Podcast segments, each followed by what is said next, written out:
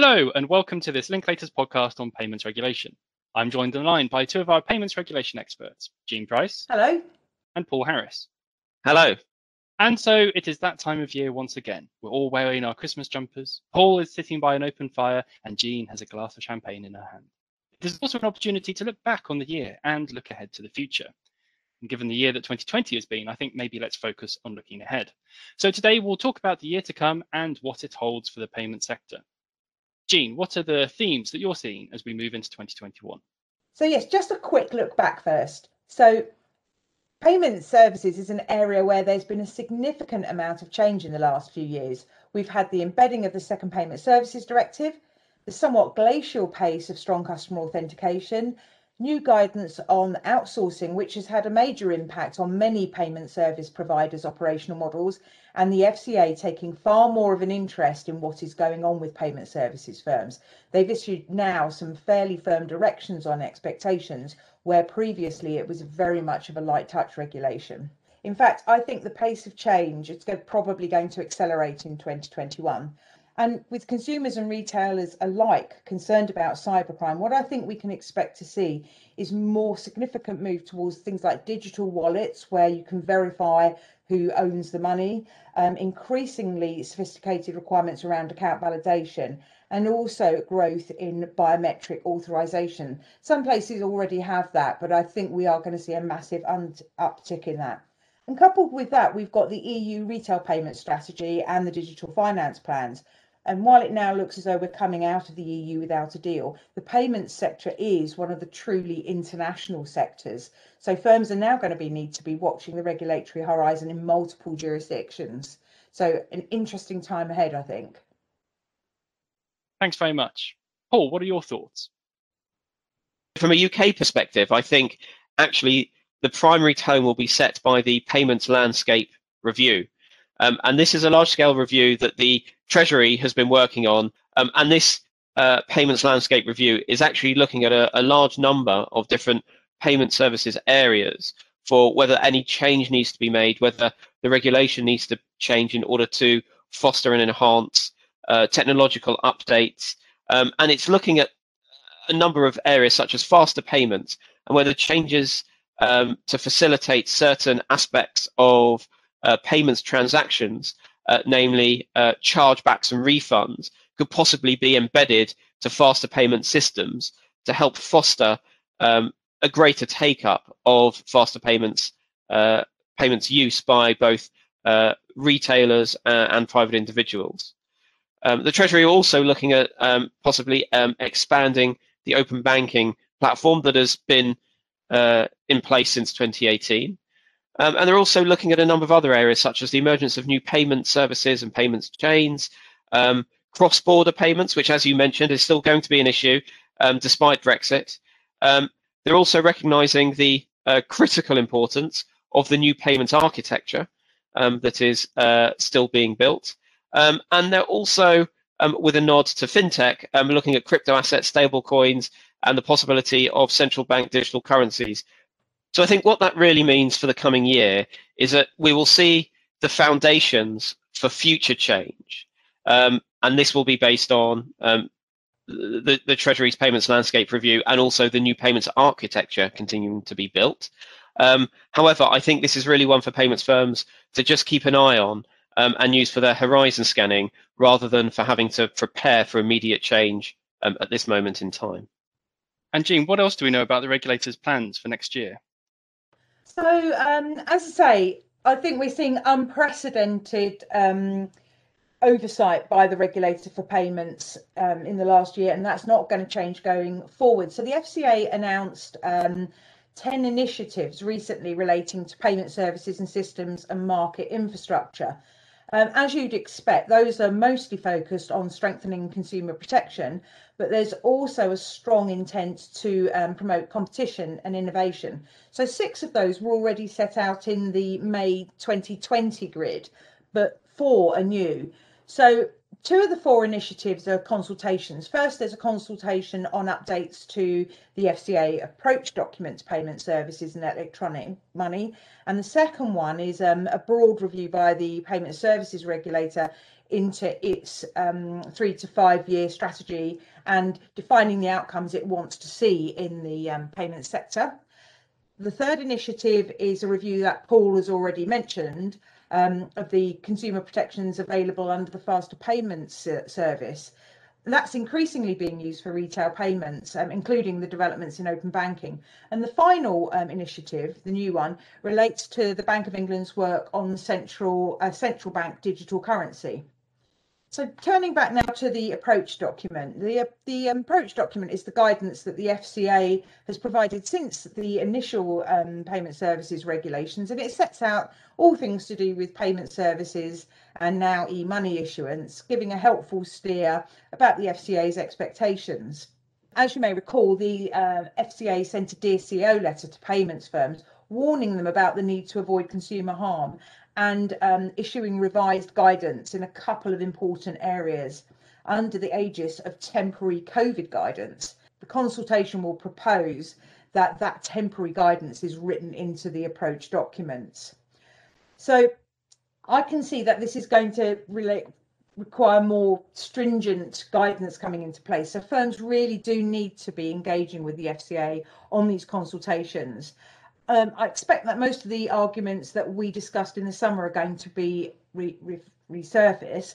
But on a more positive note, um, for the UK, given where we are in the Brexit space, um, the FCA will have considerably more flexibility to move away from EU standards in some areas where it feels that would be of benefit to the UK market. Okay, so it seems like the FCA is going to be much more involved in the payment space is there then an argument for it to change the way that uh, payments are currently regulated? I think at the moment they sit outside of uh, FSMA and the Regulated Activities Order. Is, is there scope for that to change in the future, do you think?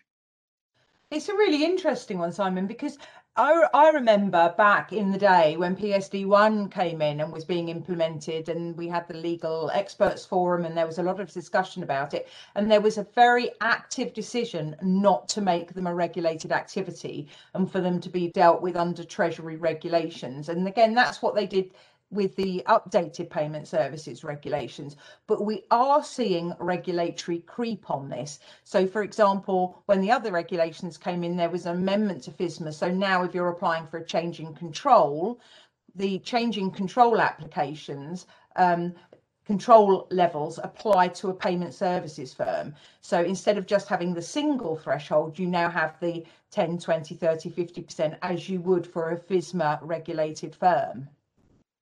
Paul, what are your thoughts on this? Yeah, I I would concur with uh, with Jean actually. Um, I, I think there are certain elements of the current regulatory regime for payment services and e-money that the FCA probably perceives to pose a potential risk.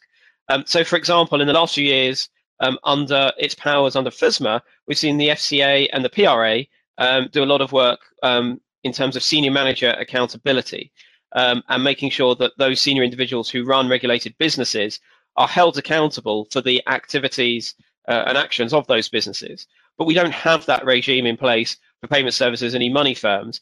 And given how much importance that the uh, regulators in the UK are placing on senior manager accountability, I can very much see that becoming part of uh, the uh, the regime for payment services and e-money firms. And in fact, the FCA may decide, together with the PRA and the Treasury, that actually the those those kind of limited uh, uh, powers don't necessarily go far enough, and actually they would prefer to have the full gambit of powers um, under FSMA in relation to payment services and e-money firms, as there is a growing recognition of the importance that they have um, to the UK financial services industry. And so I can see an argument that over time um, they could potentially be brought within um, the FSMA regime and become regulated activities rather than sitting as slightly odd bedfellows um, outside of the main financial services uh, regulatory regime in the UK. I think that's right, Paul, because I think when we first did Payment Services um, Directive 1, no one would have realised the the explosion there would be in the last year and therefore it's now far more critical than I think it was perceived to be back in 2007. Uh, yeah, and I think one one further example of that is when the uh, legislation related to COVID nineteen restrictions came came into force.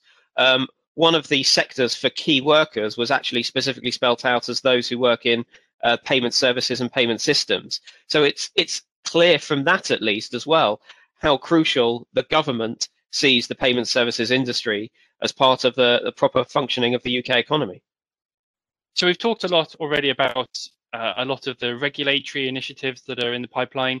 Paul, what do you think is going to be at the top of firms' to-do lists uh, when we look at 2021?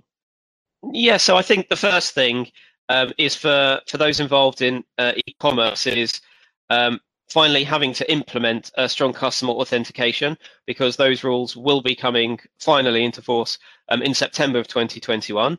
Um, and um, we know that actually, in kind of technological terms, that's not that far off, um, given uh, the the difficulties of the build um, in order to be uh, able to comply with strong customer authentication that we know many firms still need um, to finalize. Um, I think related to that as well, for those businesses who are involved in uh, account information services and payment initiation services, and therefore um, access customer payment accounts via um, APIs, for example, through the open banking platform.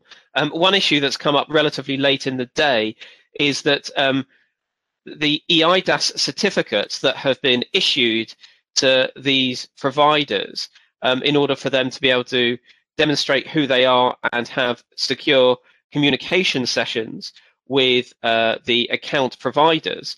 Um, following the end of the Brexit transition period, these EIDAS certificates that have been issued by um, EU issuers will no longer be valid. And in fact, there are no issuers in the UK of EIDAS certificates. So rather late in the day, um, the UK have had to bring in some new rules, um, mainly incumbent on the actual payment account providers themselves, that provides um, a range of uh, factors that uh, that those providers need to uh, look at in order to get comfortable that the account information service providers and the payment initiation service providers who they're communicating with are who they say they are and are genuine and that they can have secure communication sessions with them. So I think that's something else um, that firms will be focused on.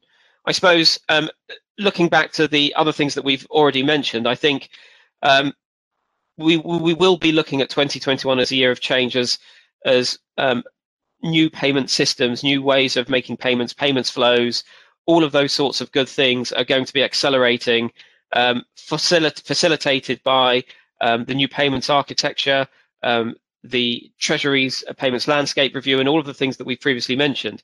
I think we will see an acceleration of change.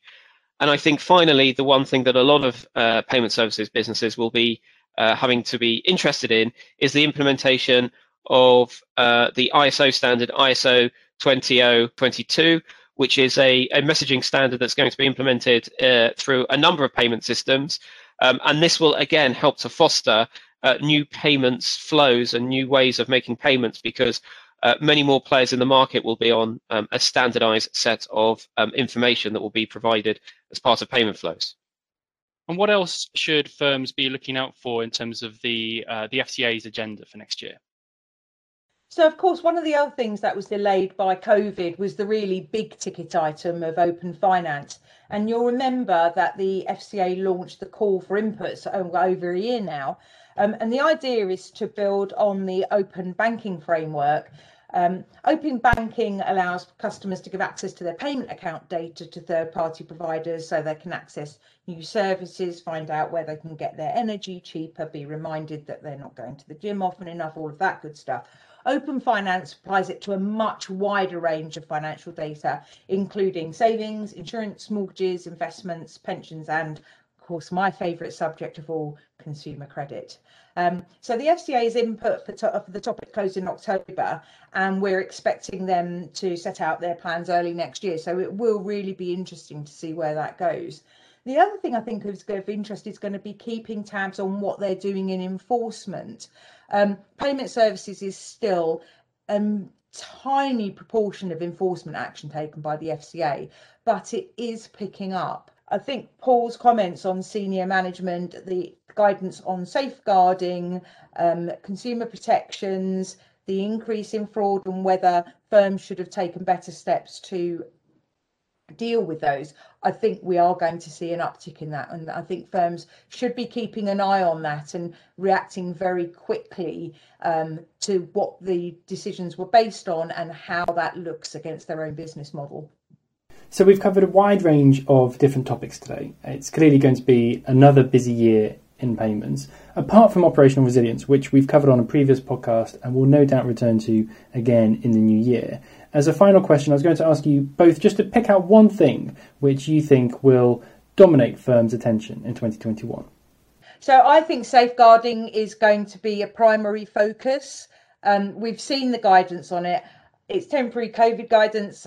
I would put my own money on that coming into the approach document and then be the standard by which firms are judged. Yep, I think from my perspective, um, certainly for those payment services firms involved in um, e-commerce, I think the implementation of strong customer authentication will be the key thing that they'll be focusing on. Um, we've had uh, so many delays in terms of the uh, the date for implementation. I, I don't think we're going to get it pushed back any further. So it really will have to be implemented this year. So I think that will be the focus of a lot of payment services firms' minds um, to get that done in time. Thank you very much, Jean and Paul, for sharing your thoughts today. If you would like to read more about what's to come in the next year, we have just published a global fintech report on the year in review and year to come. And in the next few days, we'll publish a financial regulatory horizon report as well. You can find both of these on the Linklaters website. As always, if you'd like to get in touch with us, you can tweet at Linklaters Tech or email fintech.podcast at linklaters.com we will return uh, in the new year. But until then, thank you very much for listening. And if it's not too early to say this, we wish you a safe and very happy holiday.